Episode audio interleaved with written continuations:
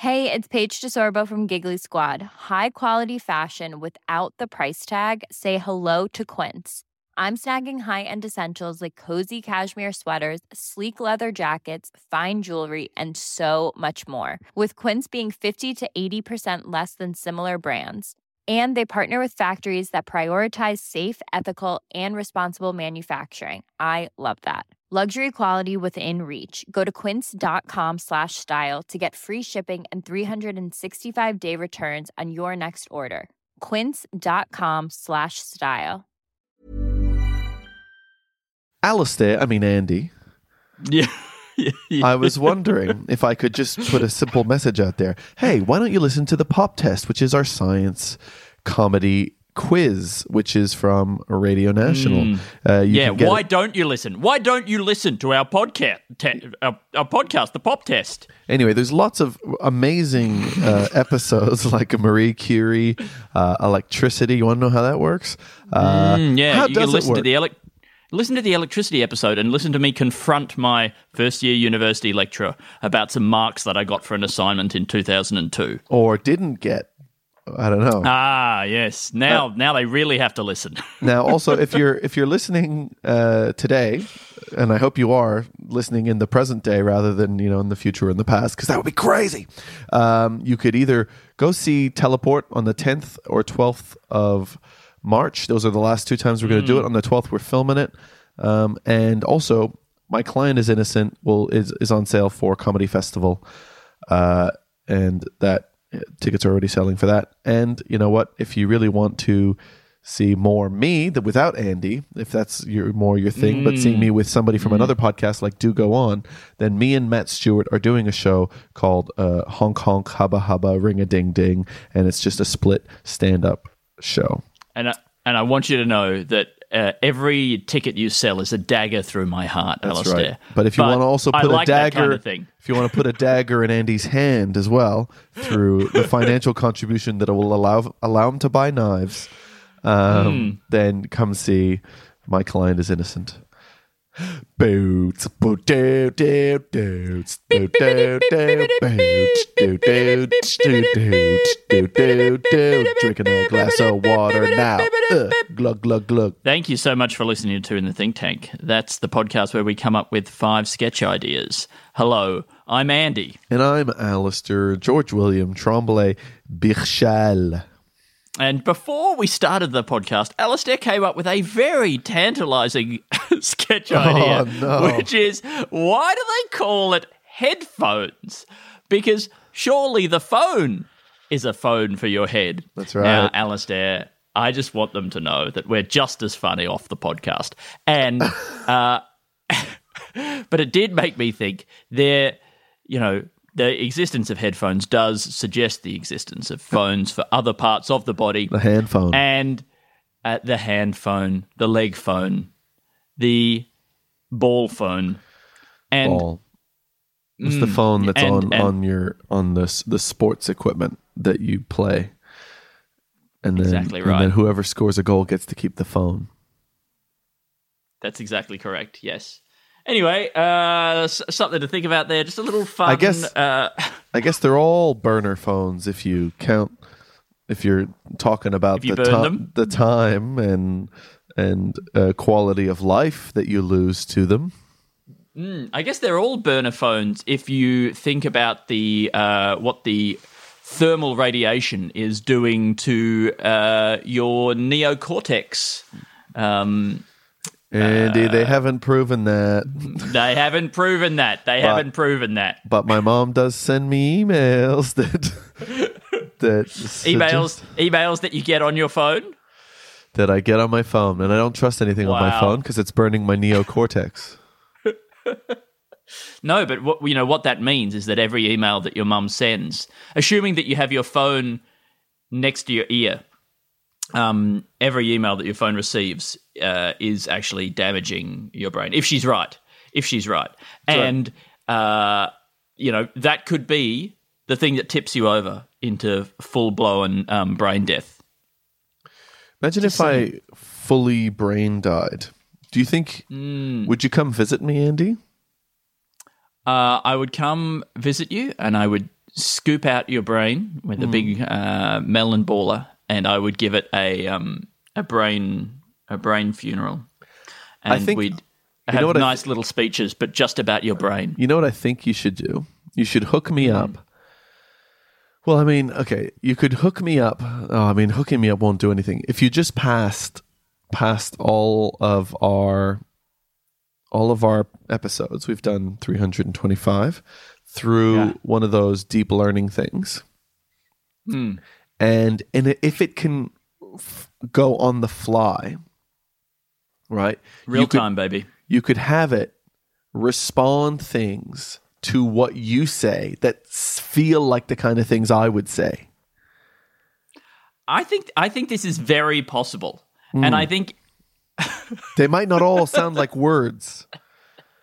no, but I mean some of the things you say don't. That's so right. that's good too. Yeah.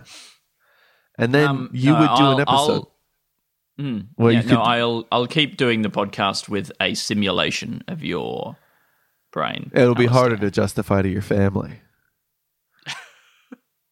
Yes, but you know, probably there'd be less audio issues because I imagine the brain will be already inside a computer.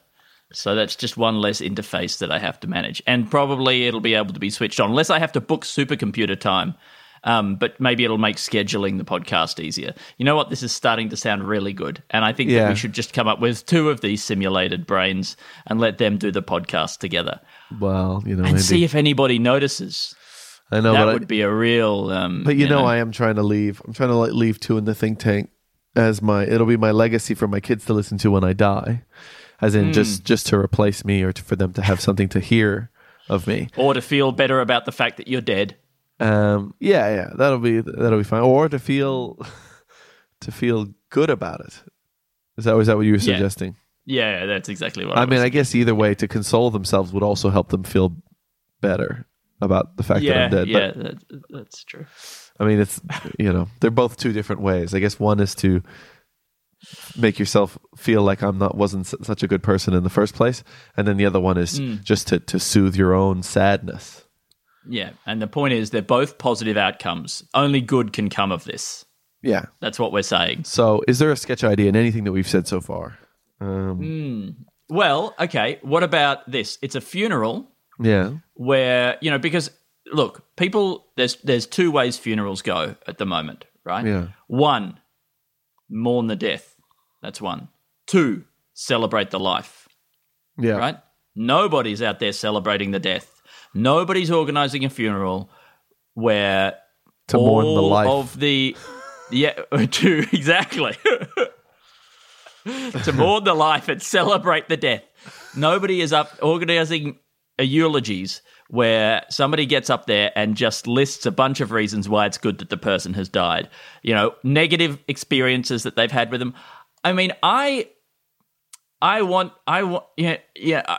I, mean, I think that's a gift to give people. You know, people leave the funeral a little spring in their step, saying, "You Mm. know what? It's not such a bad thing after all." That's right. That really put a fresh spin on it. Yeah. I mean, I guess maybe you could have. They're called mirror. They're called mirror funerals, where Right. you know first you, first you you mourn the death and celebrate the life, and then you get you get all your crying out because you probably need to do that just to release a tension or something like that. You know, No, you're absolutely right. You're absolutely right. But then, ha- then there's a sh- then there's a halftime show, intermission. You know, Yep. uh, maybe maybe drinks, Beyonce duets with drinks, Snoop yeah, and then Dogg. some, some drinks and stuff like that, and and then and then you do the second half, which is then you mourn the life and celebrate the death, and it, and that's when you tell all the stories about the times when they were a jerk and things like that, and Mm. you know, and that's when allegations come out and different things like that, and you know, yeah. Or or you intermingle them and you do one one positive, one negative. You know, and you then you let the Sure. audience, the audience. I do think of them as an audience at a Yeah. funeral. Well, you let then- them judge. and then you compliment sandwich it. Mm. Yeah. But then Yeah. that still means you're ending on a positive or on a negative. Yeah, see, I do kind of want to end it on a negative. Yeah. I think for it to be for it to be interesting enough as a sketch idea, Yeah. um, I want it to be uh, to ultimately um, be a bit of a roast. Yeah. Well, I think yeah. Well, for the sketch idea, I don't know. I don't know if it. I, I feel like it needs to have the the full the full spin, you know, so you can exaggerate that second half rather than the have the intermingling. I think the intermingling works more practically if you're doing Sure, this a, a- as an idea in real life. But I Yeah, think to have totally. have just people somebody people shitting on a guy um, for the second half of his funeral so that they can leave feeling better about themselves and Yeah. about you know how good it was that the person's no longer with them. Anyway, I've written it I'm down. just trying to think of a pun name for the eulogy, the negative eulogy, and uh, so far the only one I've come up with, I don't want to tell you. So Why?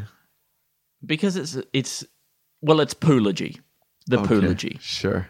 So do you understand now why I didn't want to tell you? Was it because you, you don't like projecting yourself as being too perfect and That's right. that you don't you want people to be able to see you as having flaws? exactly. Exactly. Um, yeah. yeah, I understand that. Yeah, thanks.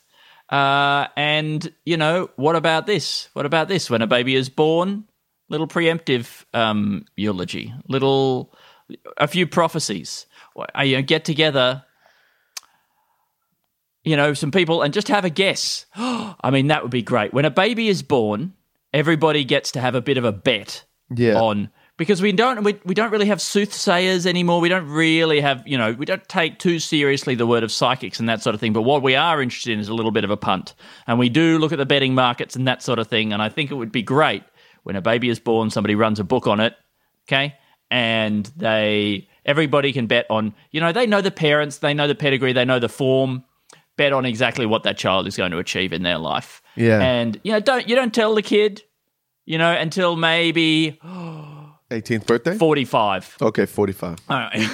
well, I mean, I think you want them to have had, let's be honest, Alistair, A bit of adult 45 life is not that far away for you and I, and we all know but by that, by that point, there's no further illusion that you're young and have the potential to do anything really other than a slightly more disappointing version of everything you've done already.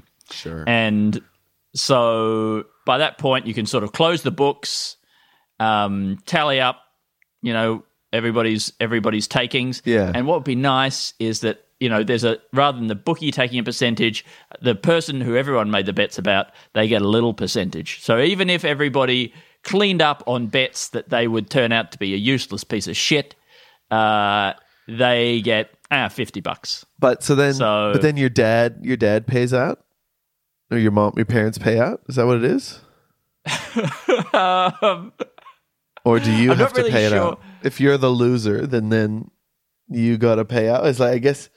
Well, I guess you only got to pay out if people thought that you were going to be a loser, or your parents have to pay out if you turn out to be a loser. And obviously, that's not a lovely I- term. Well, I mean, normally the money comes from the bookmaker, right? Like, yeah, they set the odds for the various different things. Sure. So, you know, if if, if the bookie knows what they're doing, um, it just comes out of the you know the the general pool. On on on average, people lose money, so the bookmaker's doing okay, and um, yeah, I think it's all good. okay. Yeah, I, Yeah. I think I, yeah, but you're right. You just do feels want, like a bet your the parents would ta- would would take, and then they would they would sort of try to shape your life accordingly.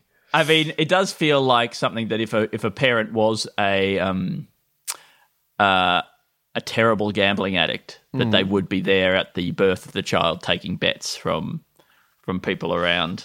You know, maybe they had, didn't want to know the the uh, gender of the child, the sex of the baby, so they've got bets on that. But then as soon as it comes out, right, they settle up there, and then they're on to betting on the next thing, Sure, left-handed sure. or right-handed. I just think it's a great way of raising funds at- when at the beginning when you're starting a family, Mm, right? And so it's you can get some bets, some some bets are go down as a way to get you started as a family, and you take them from all the people, and then but you also get a good idea of what people think of you. You know, like if I guess I guess if they they go, you know, I think people probably out of politeness, everybody would probably bet uh, that your kid will grow up to be very successful. or at least happy. Yeah, and then Um, but then no, but the I just I just find the idea of betting on a child's happiness, future happiness. yeah, I find that very funny. sure, yeah, yeah, and then and then I guess if they're successful, then you then you pay them out, and then that means that you're probably likely to have more money, I suppose, if your family is successful or Mm. you know, and then but then if they're if they had bet that they were going to be a loser and unhappy, Loser, then a you big loser. then then you only have to pay them out if they are unhappy and losers. And then you've got like a you've got a little bit of incentive. You've got an incentive to be happy. yeah. I think so. Oh, I you know I'm I think that's good. You know, take a little bet. But then would you Has, have they have they tried this as a treatment for depression? Right, take a little bet. Bet people that you'll be happy in twelve months' time, and you know now now you've got some. Now you're making it interesting. Now you have got some money on the line. You have got a real incentive to um to turn things around. Just saying. Yeah. No, I hear you. Mm. Have they Um, looked into it? Well, so like, you know, let me just write this down. So it's like baby bet. But I mean, I like Baby bet. I think where the sketch is on this is that you're you're a parent who is a bit of a you know a gambler, and then you take Hmm. this bet, and everybody is you know been very nice, and they've bet that your kid is going to be successful, and then Hmm. it's getting to this whatever age, maybe forty five, right, and they are doing quite well, Yeah. and then you have to find a way because you're not doing as well due to your gambling right. you have to find a way to sabotage your Sabotage kids, your child. your child's Yeah. um, success in order to so you don't have to pay out big because those are it's probably a great yeah it's a great twist in in you know a great reveal in a way in in the story of somebody's life. You know, you're wondering what's going on, why all this stuff seems to have been going badly recently, and then you discover it's actually you're being actively sabotaged by your um, gambling addicted parents. That's fun. it's fun that's, That's that, a that, fun idea. that finds that finds like that that seems like a um you know like a comedy it's it'll be as good as that tag one i reckon remember that Oh, yeah. you yeah. know um, is that what it was called it was called tag 2018 Is that right? Is this a movie where people are still playing a game of tag from when they were a lot younger? Yeah, it's a, it's about a small group of former classmates who organize an elaborate annual game of tag that requires some travel all over the country. Yeah, yeah, yeah. No, I remember tag. It's got Jon Hamm yeah. and Egg Helms. Mmm. Um, Two ham and egg. It's a it's a good combo. Hag and M and wait, Yeah. uh, Baby Bet. I'm gonna write film. This is a whole film. mm, great. I mean, it's you know, it's also a, a good business idea. Sure. I can picture the the baby bet ads right now. yeah.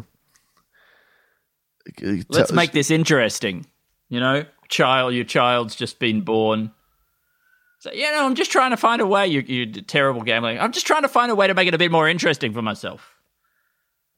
Isn't that a fun yeah, way to refer to your that's right. child's um, entire life? Well, when they're babies, it's often there's a lot of boring stuff. There's a lot of Hmm. sitting around, just having to watch this puddle of meat. Um, Yeah. that is a great way to refer to a baby lying on its back, unable to really move itself. yeah. and just sort of wobbling around. Is that your own uh, little I think terminology? so. Yeah, I think that puddle of meat might be mine. Uh, Puddle of meat. I mean, it's also a little bit cute. So, I mean, that's perfect. That's Yeah. perfect. Alistair, you got to do something with that. You got to do something with this puddle of meat. Yeah, call your next comedy festival show Puddle of Meat. puddle of meat.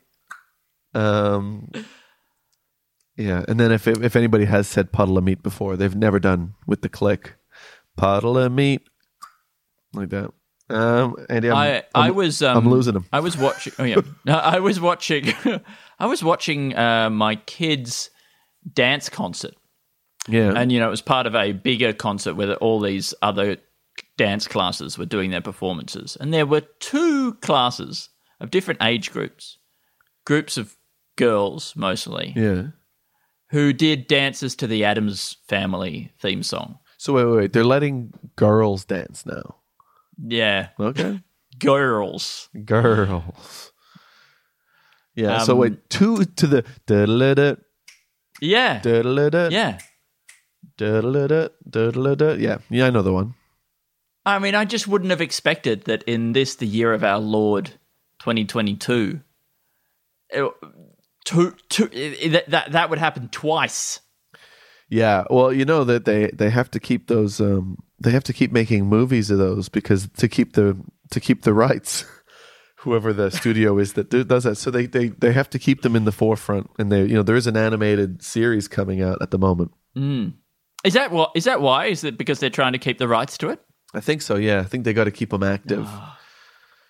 Um, Yeah, right. It's like a um, it's like when somebody has uh, hypothermia and you can't let them go to sleep, right? I think is that It's that kind of thing. like a concussion. Concussion. That's it. Concussion. Yeah, yeah, when they get a Come con- on. Yeah, no, I'm with you. Yeah, I, I like that. I but I do let them go to sleep because I think they need the rest. I actually think I think people are overreacting, and so Andy's phone has hung up again. I'm sure Andy's talking, so Yes. Terrific. I assume that you were keep continuing to talk throughout that. I was not continuing to talk throughout that, so I'll cut that out. It's at around 21 minutes and 30 seconds. Okay. There's a big pause. Um, what were we discussing? The Addams family rights. Oh, yeah. And, and keeping the rights to things. I mean, the idea of having to keep making something in order to keep the rights to it is really good. And it's a great, I mean, isn't it, it, wouldn't it feel good to be on one of those projects where you just know you're only doing it to, to keep the rights alive? The money, you know, every, every, the entire thing is just a charade. What is the, what is the, um, I guess what is the worst version you could do of something? Is there any way to turn this into a sketch idea well, of Sure. Um, I mean, I guess now you're starting. It felt feels like you're almost going down the producer's line. Uh, yeah, sort of, but I'm wondering like could it just be an old bloke sitting on a chair, right? Yeah. Sort of describing the plot to you.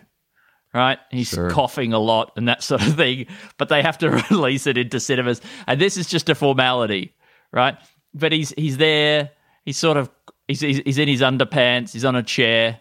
Uh yeah, and this that you know, we reach a point in the future where every film is being made just to keep the rights alive for different things. So no, no, yes, and, And- so that they don't lose them to somebody else. Yeah. And they also have to release them into a certain number of cinemas. And they, uh, they, but the, you know, because they're having to do this now for so many things, there's no budget to make any of them properly.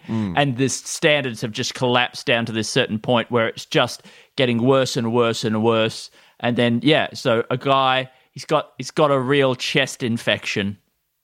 And he's sitting in this old chair. Is he- oh, he's wait, is this- tired. is this He's for been peop- doing this. Is this for people who are trying to keep the, the chest infection rights? the rights to chest infection. The rights to ch- chest infection movies and publishing. I mean, it's only a matter of time before uh, somebody makes uh, starts buying rights to diseases. I mean, honestly, if the moment that coronavirus had been discovered in Wuhan, Yeah. a rights team had got over there and said, "We we love this. We're going to buy the rights to to this disease." Well, if the lab and instead of you know, if the lab Hmm. had claimed responsibility, yeah, then then they would be able to sell the rights. Probably they go, yeah, that well, is then our this is a bit like it is a bit like um, OJ writing that book. If I did it, here's what I did. yeah, Um, I think the Wuhan lab, virology lab, should try and uh, yeah take back control of the narrative now that they've seen how big it is, and now if they know that there's money in it, um, maybe they will try and get on board. If yeah, if you want my virus to appear in your thing, um, I think that's a really good. I mean, it, you know, the fucking Monsanto man, they are suing farmers just because their crops got accidentally pollinated with Monsanto's genetically modified canola. yeah, And what is getting a respiratory illness if not getting your lungs pollinated by somebody else's uh, mucus droplets? Um, they So can get Hmm. movie rights. yeah, so I mean, I guess if you had engineered that virus, Yeah, um, you could then sue, I guess, all the victims of the virus as well for um, for stealing your uh, copyrighted material, do you think the that a your movie, creative content. a single movie, should just be spelt M O V Y? Yeah, I do. Yeah, Yeah, I think more things should. Uh, we, we we should really have a big meeting and consolidate a lot of the spelling of a lot of words. or just like it does, or or not just consolidate. I think the consolidating will create more more problems. I think what we do is we widen the acceptable spelling Okay. so that we go Yeah. movie can be both M O V Y, M O V I E, M O V E E. M double O V double E. That's probably the closest one. It's the most realistic. Yeah, you think so? Moo V. Well, Yeah. then what about M U V Y? I like that one though. Yeah. That one's fun. Yeah. Because then also it kind of it kind of you know it, it allows for accents as well. Because I think even if you just spell it, if you pronounce it Muvy, it just sounds like you're from somewhere else. You're from somewhere exotic, like a, Mm. some town. Yeah. What's no, I this think Muvy about? I think I think you're absolutely right. You know, get um, get more spellings out there, get more pronunciations going, turn it all into just sort of a soup of meaning. And words don't have these hard boundaries between what they are and then then, then what the next word is. Everything's just sort of on a continuum. Well, everything will, will spectrum. get its it, its meaning from its context. Mm. Um, Yeah. and and then and then you just gotta it just the only thing that will have to stop is presenting things without context That's actually a really good point. yeah. Yeah. um, that you know that one of the big problems for misinformation in the modern day is people taking things out of context yeah.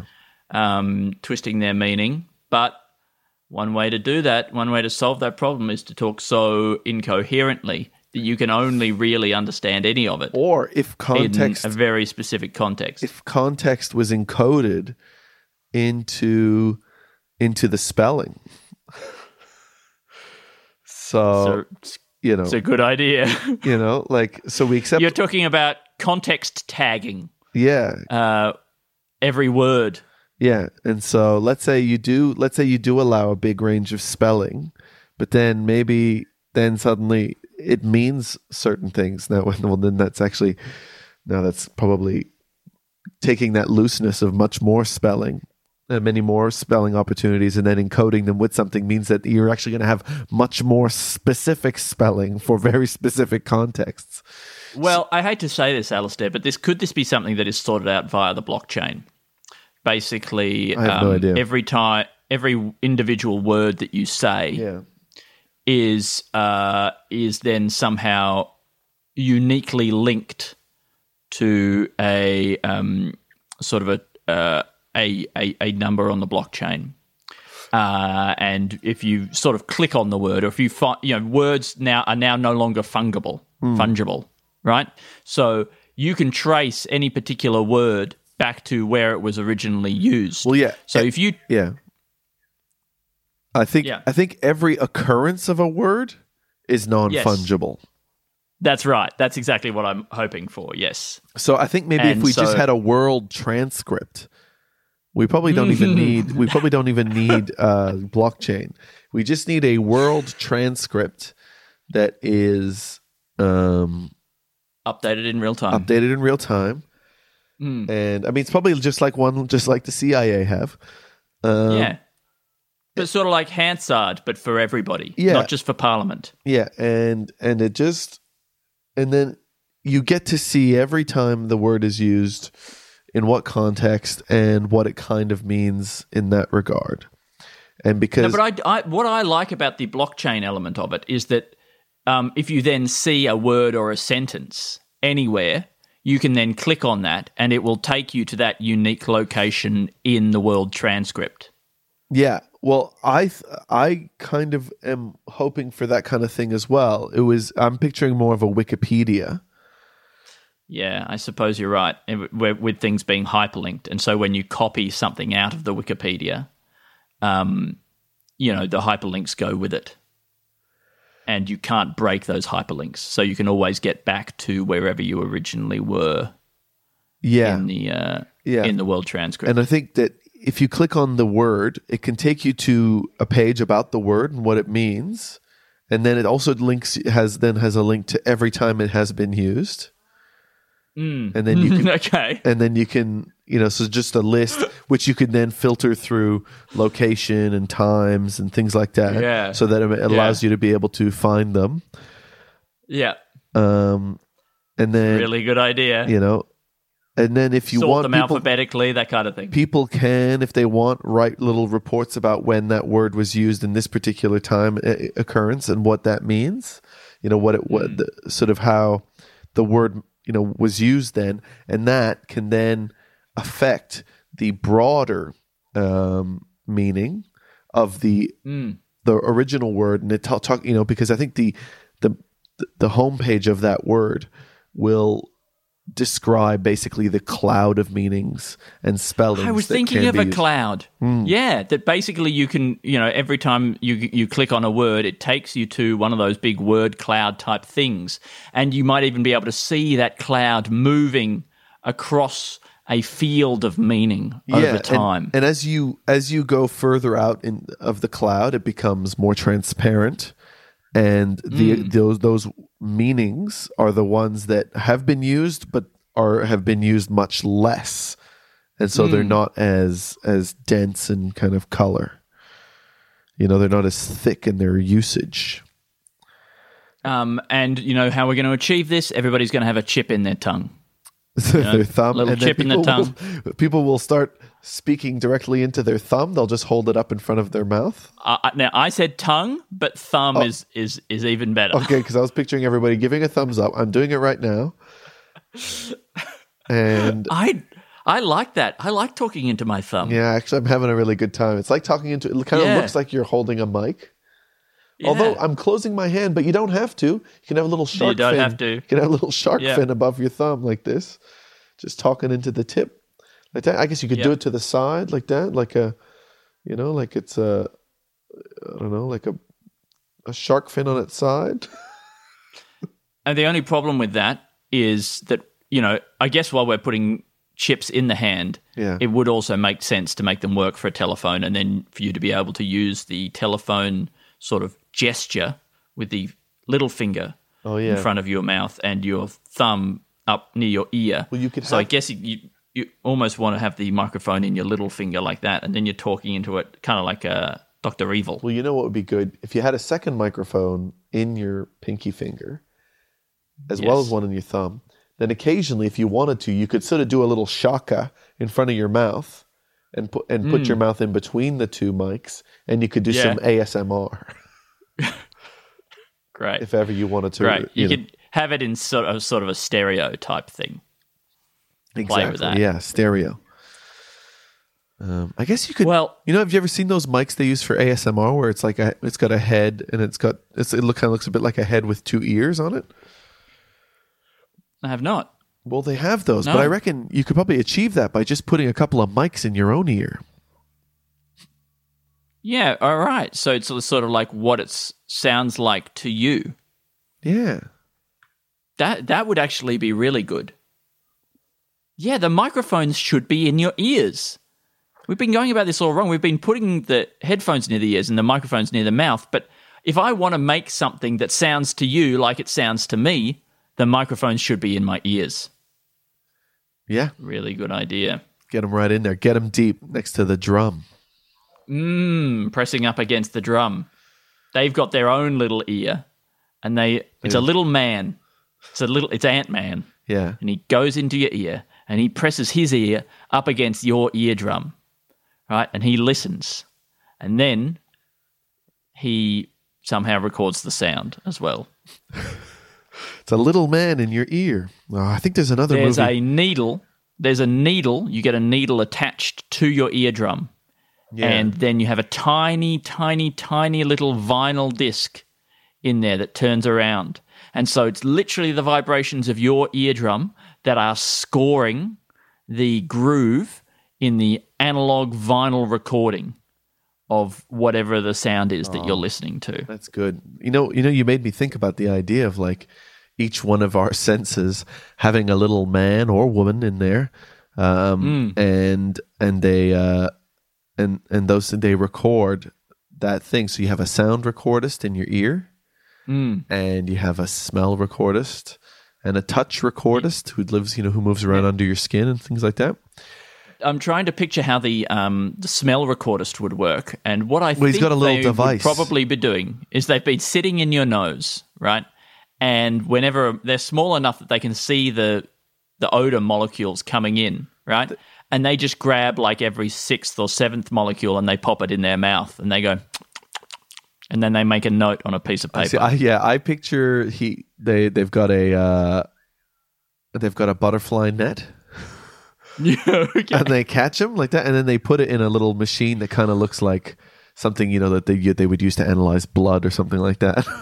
yeah. and they go, it goes ding, and then it says like Mm. that's that's uh, fecal matter like that, and then it sends a, it, it, They use a little like a little little yeah, thing, and they, they thing. send that to the brain Mm. like that. But then I was thinking that this is a story about one of these people dying sure. you know and then you know maybe all the other senses get together and they're you know they're they, they're maybe nursing him to sleep or doctoring them to sleep. I'm not sure. Mm. um and to s- death sleep. Yeah, um the big one. yeah. Let's see. Okay wait. Should i write this down do you think? Yeah, sensory Is- little what the little sensory little, people? I don't know what there is there but I mean, maybe one one me, of them maybe one of them starts I to do, lose their mind. I'm just going to restate that I do like my idea of the guy in the nose has to pop the smell particles into his mouth. Yeah. I think it's particularly funny as well. But if, then- you know, one of them is fecal matter, and then he's going, oh, yeah you know, Sure. I mean, yeah. I think I think the exact mechanism of how that would work. Uh, I think yeah, we haven't worked that out. Um, I, and, and and it could be your mouth one. It's just that you know what that makes me think, Andy. What do you think would be my problem with that with that one issue? Even though it's very funny. uh, with the guy putting the things in his mouth Yeah. in- when he's in the nose. Yeah, Um, well, you're probably thinking, well, what's in his mouth? that's right. That's right. Hmm. And then Yeah. that there would have to be a point. And and by the way, that that the the the taste would tell you the smell. I guess that's Yeah. Well, it's part of the joke. and then there's a, somebody in his mouth who grabs it and then listens to the to the that particle. And they go oh yeah, that's fecal matter. But then there's somebody in their ear who's taking a record cutting of the that particle and then they listen to it uh and then they go oh yeah that's poo or whatever. And then there's somebody Maybe in I mean maybe there's a little group of people who all sort of gather around the particle and analyze it in every way before, and then they try to come to some kind of consensus on See, I what like it is. that I lo- like to picture there are a bunch of ancient Greeks in their togas. yeah They're yeah, like, "Huh." great. like that, and they're sort of like, you know, they're, they've got sti- they've they've got broken off like nose hairs, and they're scr- they're scratching, you know I- images of what it could be in the in the, the sort of the mucus on the on the nasal walls. Mm. Yeah. they're going. Yeah, great. Uh, So obviously, for these little guys, their lifespan is very compressed, right? So they're doing this over very, very quickly. It seems to us, but to them, it, you know, it could take them weeks to identify each individual molecule. I also like all the uh, those Greek men sitting around in your eye, Yeah, looking at the shadows on the retina, because it's very Socrates, uh, Plato's cave. yeah. You know, Oh my god, I hadn't thought about that. That what do you think looking is? Oh, it is. It actually is a projection on a wall, Mm. and it's upside down. yeah. Yeah, so they're all having to tip their heads to try and guess what it is. Yeah. yeah. And there's all these like um that's the problem there's all these like uh, like blood vessels in the way as well that kind of obscure the path I think of the beams that, towards the back of the eye as well. Yeah, it would look dodgy. So then they have Be to like hard. that's why they have to do the the error correction. Hmm. Sensory little people in organs. Greeks, Greeks. little Greeks. Well, they could be little Canadians if you think it's, you know, it'd be more appropriate. I don't know.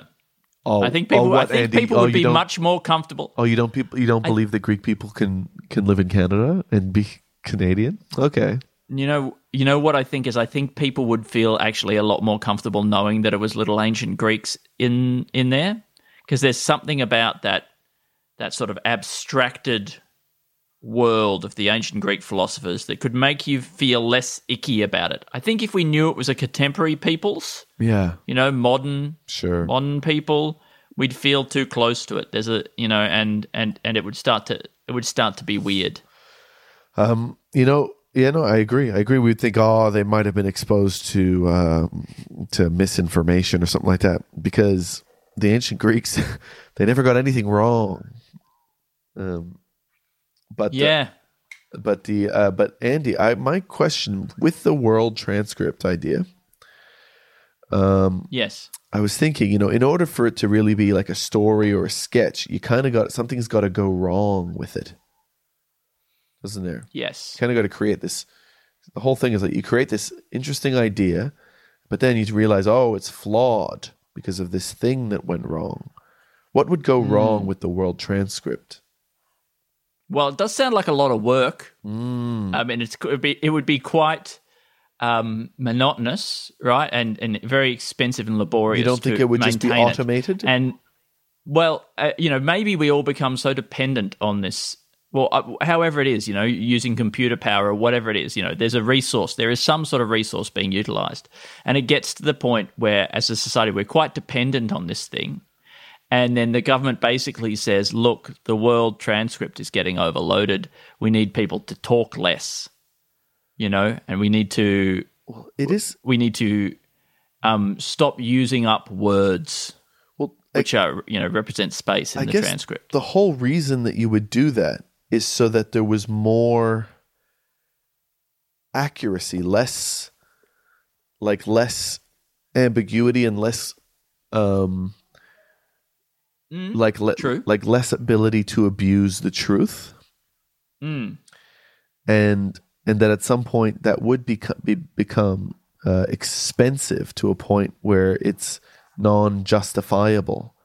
And it could this could be the point where they do discover that because it actually is you know le- leading to destroy the planet. And obviously there'd also be people who it would be in their interest to decrease the amount of truth in the world so that they could take advantage yeah, uh, or you know they're just trying to expand the clouds. So there'd be people who are trying, you know, sort of vandals, word vandals, Yeah. who start really using words in completely incorrect contexts. to take over Uh, the center yeah. of the cloud. So they they use them in abundance in the incorrect Yeah. way to change the Yeah. meaning of words. Yeah, they can drag the whole the whole um, weighted average of the cloud, uh, and uh, then through doing that, change the meaning of you know words that people are using every day without them realizing. But then, I mean, imagine if you, you could definitely a word had that. changed meaning and nobody told you. Yeah, but luckily we've got this tracking system that is showing us how it changes and what the new meaning is and how you're using it and things like that, which would be okay. Yeah, but people wouldn't be able to check it every day. You don't think so? You think Yeah. put a So limit on you can to check it once a week? constantly. So you get up in the morning and you're going around using a word like uh, ottoman, Yeah. uh, or yeah, no, the- you're using the phrase footstool a lot, and people are laughing at you, right? Because you haven't checked in that the meaning of footstool has changed overnight, and you get called into the boss's office and they actually fire you for using the word footstool like that because it's it's now considered very offensive.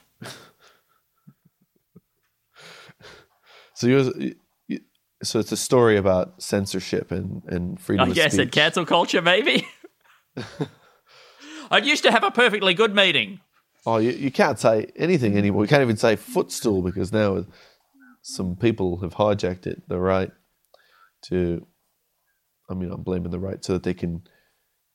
Because I mean, there is that bit of that stuff, isn't there, where they they like they they pretend that cancel culture is just a left thing, and then and then they they attack people for doing it. Mm. So if they could Yep. they could create more. I mean, that's kind of what happened with the Ukraine thing, right? They were like, "Oh, well, this is all we're good at talking about now."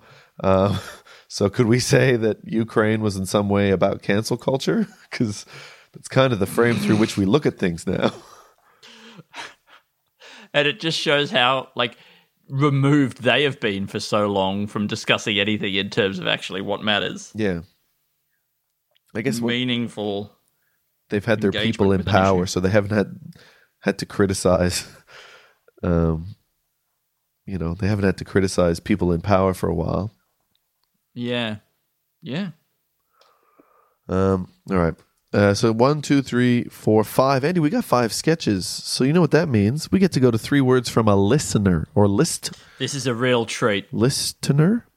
Um, it's got something to do with lists. Um, well, Andy, so I don't know if you know this, but we got a Patreon, and people can donate money if they want to. And people who donate three dollars, they can suggest words, and we get to, we use them This as sounds like inspiration. a really for good sketch. idea. We should do it. All right. Well, Hmm.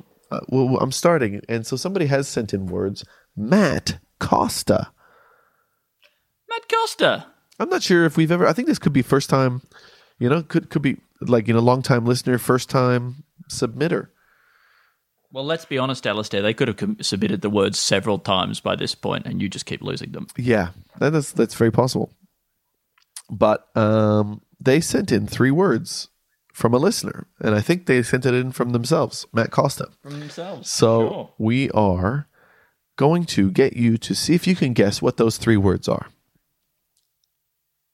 Okay. With the first fir- word first word. is um lessee. Lessee, Lessee. like somebody who gets leased to. Yeah, that's right. How do you spell that? Lessee. L E double S E double E. Double S, double E. Let me have a look. No, it's not that. Sorry. um, no, the first word was, it, and You still should is. rather than said uh, rather than saying let me have a look. You should have said well let's see here. Ah, let's see. Really missed an opportunity. I apologize, but luckily you never miss an opportunity. Um, Only by a few seconds. yeah, which I would consider it not missing.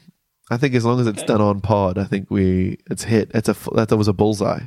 You got it within Right. the podcast. That's a hit for me. Um, the first word is super. Duper. Second word's duper. Super duper. Ooh. Let me just check. No, that's incorrect. No. The the second word is goth.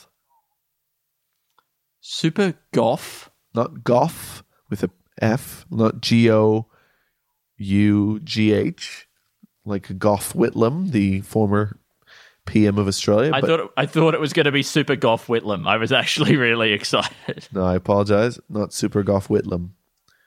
Um, it's G O T H, named Oh, after Super the Goth. the former Germanic tribe, I believe.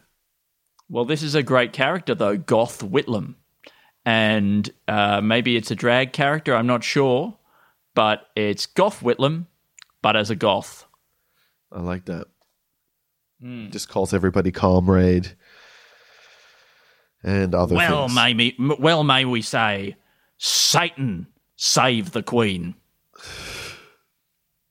oh, goths into Satan? I don't know, probably right. I don't know. Surely Oh. a little bit of Satany stuff. I guess maybe, maybe. I guess we got to look into their ideology before we make bold claims like this. Um, All right, Alistair. um, then we got. Do you want to guess what the third word is before we do anything Uh, else? uh, super goth. Mm, legume. Legume. Oh, you know what? It's close in that it's a living thing.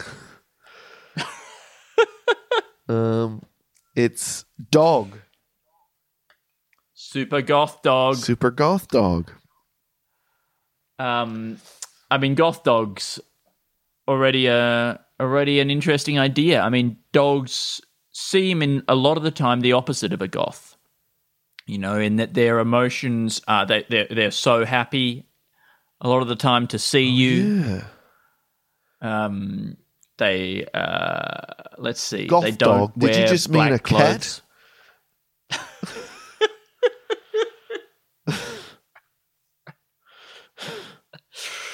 it's really good, Um, really good.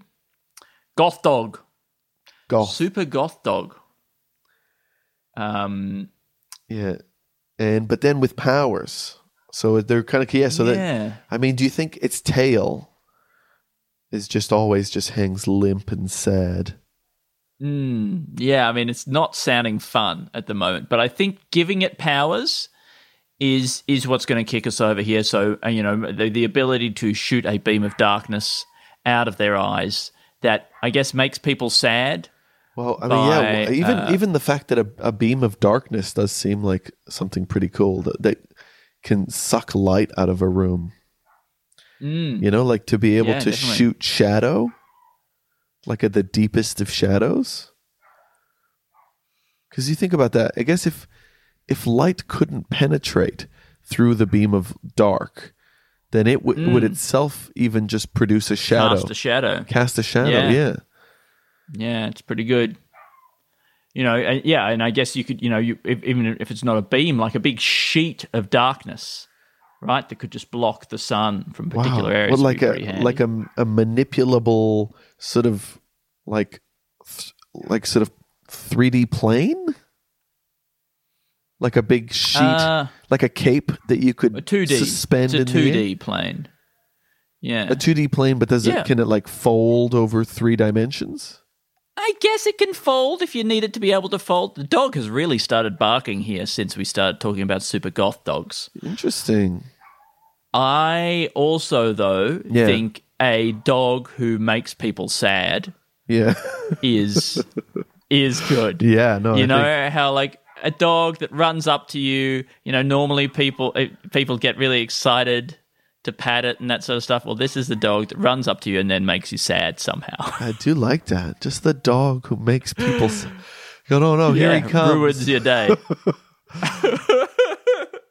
Or it's like, or it's like, oh my god, a doggy, like that, and it gets close, and suddenly it's just like everybody's life is Yeah. almost sucked out of them, like a Dementor does Yeah. in the those Harry Yeah. Potter movies. Yeah. Well, it's Oh, I guess it's kind of like that pug, that video, of that pug that stares into your soul. yeah, But but like you know, it does that and it like it just doesn't stop. Basically, it makes you feel really bad. yeah, it just gets into your head. Oh, that dog really got into my head. It's a funny thing to say. yeah, I like that. Dog makes people Yeah. sad, and I think, but I think this idea, like that, there's a, a you know, a goth. let- Let's say it was a just a goth superhero who could manipulate this sheet of darkness. It could be used as a, a beam, like a ribbon, but this also kind of like, mm. you know, sort of like this cape of darkness that it could use. And it doesn't have any powers to strike or anything like that. But then, so anyway, all it does is bring darkness and, you know, I guess in a way it can be used as a, for invincibility in a way because, uh, not invincibility, it's but also in- invisibility. invisibility. At least in the yeah, dark. it's exactly what I was going to say. Yeah. If everything's completely dark, then everything is invisible. The only problem for them then is that they can't see anything either. But if they had some sort of infrared beams Yeah. and maybe an infrared uh, night goggles or something like that, if they were able to see in a different spectrum, Some kind of goth vision. and you know what, it would make um, drawing the cartoon really easy. Oh yeah, absolutely. But then, you know what? This this sheet of darkness could then be used probably to stop the planet warming up. And Yeah. that's a s- you know your classic hero thing is being able to save the world, and so somebody with an almost useless power, then hmm. being able to save the world. Well, I mean- especially if they're a very um, goth like negative person, hmm. Because they then to suddenly become a hero in that way. well yeah for them to to give to make them to convert like the i guess part of it part of the the hero's journey here will be the the hero who isn't the goth the person with the power. It's the person who can convince the goth that there's a life worth living and that the earth is worth saving. And the people there are worth saving. You know because there's an element. good idea. I don't, you know, I look, I don't know what the motivations of people who are goths are, but I could imagine that there is a certain retreating from the rest of society that you don't feel like you yeah, fit in. and a nihilism. yeah, and that you you want to stay away from people because I guess you don't like them.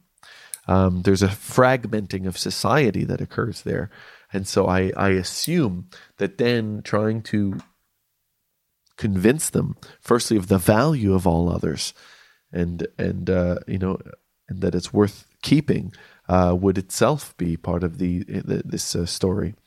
Um, goth go. darkness hero. Mm. Shade. They called Shade? Maybe, yeah. Shade cloth. Shade cloth. Perfect. Oh, the shade, shade goth. Um, Earth, and, and the thing is, is that it's not even like they're saving Earth forever because they're not going to live forever. Their only power is this darkness thing, but they can buy us the twenty years we need to convert to non-fossil fuels. yeah, okay. The stakes in this uh, story are getting a bit more nebulous, but I like it, Alistair. Nebulous. You're talking about something space-based, right? Yeah, that's right. Alistair, do you want to tell us what sketches we've come up with? Just while I you you you, you get get yourself ready while I remind people that they can listen to the Pop Test, a science comedy quiz from Radio National. Lots of hilarious guests like Sami Shah, Sean McAuliffe, Kirsty Webeck, Claire Hooper, Matt Jude Stewart. Pearl, Matt Stewart. Matt Stewart, and many, many more.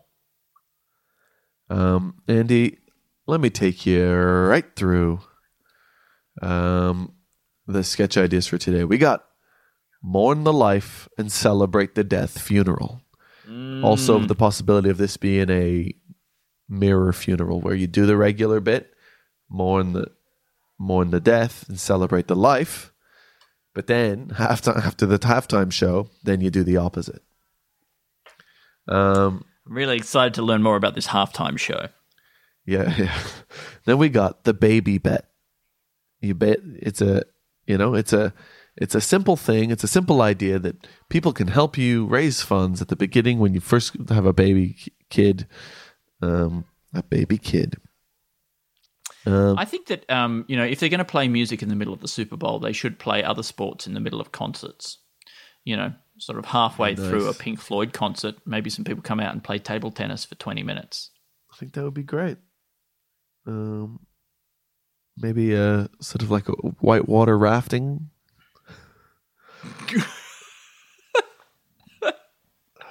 Exactly. Yeah. Yeah. Yeah. Yeah.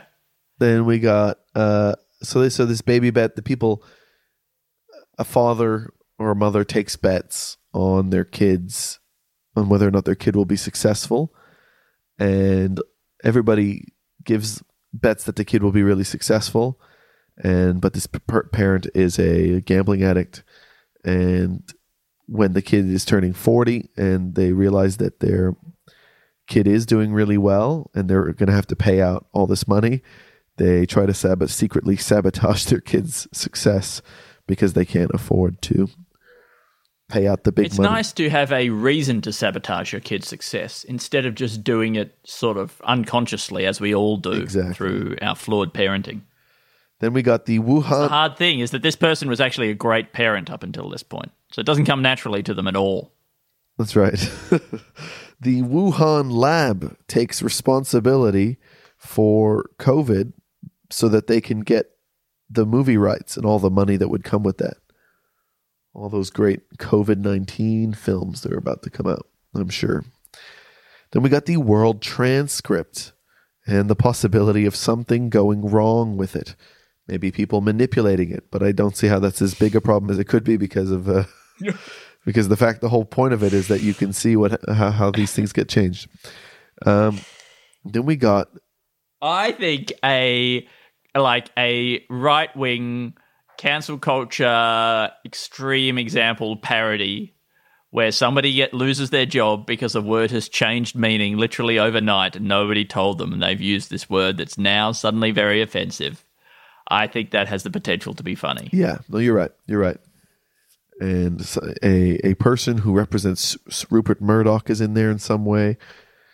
You know, soon we're all going to have to shift our our hatred from Rupert Murdoch to, to Lachlan Murdoch. Are you Yeah. ready for that big shift? I've been gearing up for some time. I have a I have a transition plan in place, a succession plan. Great. Well, I'm glad because I, I am in no way uh, equipped for that change yet. So it's like getting I'm ready. not ready. It's like it's like getting ready for the for the millennium bug. Um, then we got uh, sensory little people who live in your organs who who send the, the the senses to your to your brain. And we got the dog who makes people sad. and then we have the goth darkness hero, Shade Goth. Um, saving the earth from global warming. Yeah, great. Well, that's something to look forward to. Or maybe it should be Shade Gloth. I think we got it. Yeah.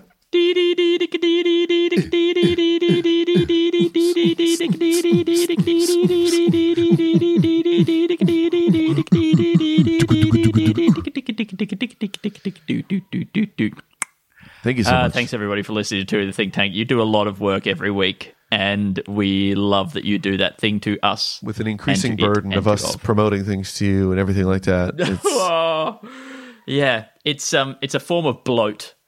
It's promotion bloat, where everything becomes overburdened by the number of other things it's trying to promote.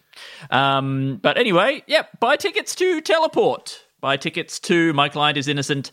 Download, rate, and subscribe to the Pop Test. and, we really need it. and then also then go and appease all the other uh, creators of content in your life. uh, sorry about I want to give a shout out to the Weekly Planet. Not for anything in particular, but they are they've got a great platform and they use it for good. yeah. They support so many people and I never say thank you enough. No, yeah, and they and they helped Thank us. you. They helped us uh, get introduced to a lot of you, and so Yeah. um, that's very nice. We appreciate them. They are wonderful. And Nick Mason, last time I saw him, said he would he would, would like to come on to to the think tank. Oh, I'd really like that. Um, so it'd be lovely to have him on. Um, take care to all, and to all, we love Love a you. you. Bye. Toodles. Even when we're on a budget, we still deserve nice things. Quince is a place to scoop up stunning high-end goods for 50 to 80% less than similar brands. They have buttery soft cashmere sweaters starting at $50, luxurious Italian leather bags, and so much more. Plus, Quince only works with factories that use safe, ethical, and responsible manufacturing. Get the high-end goods you'll love without the high price tag with Quince. Go to quince.com slash style for free shipping and 365-day returns.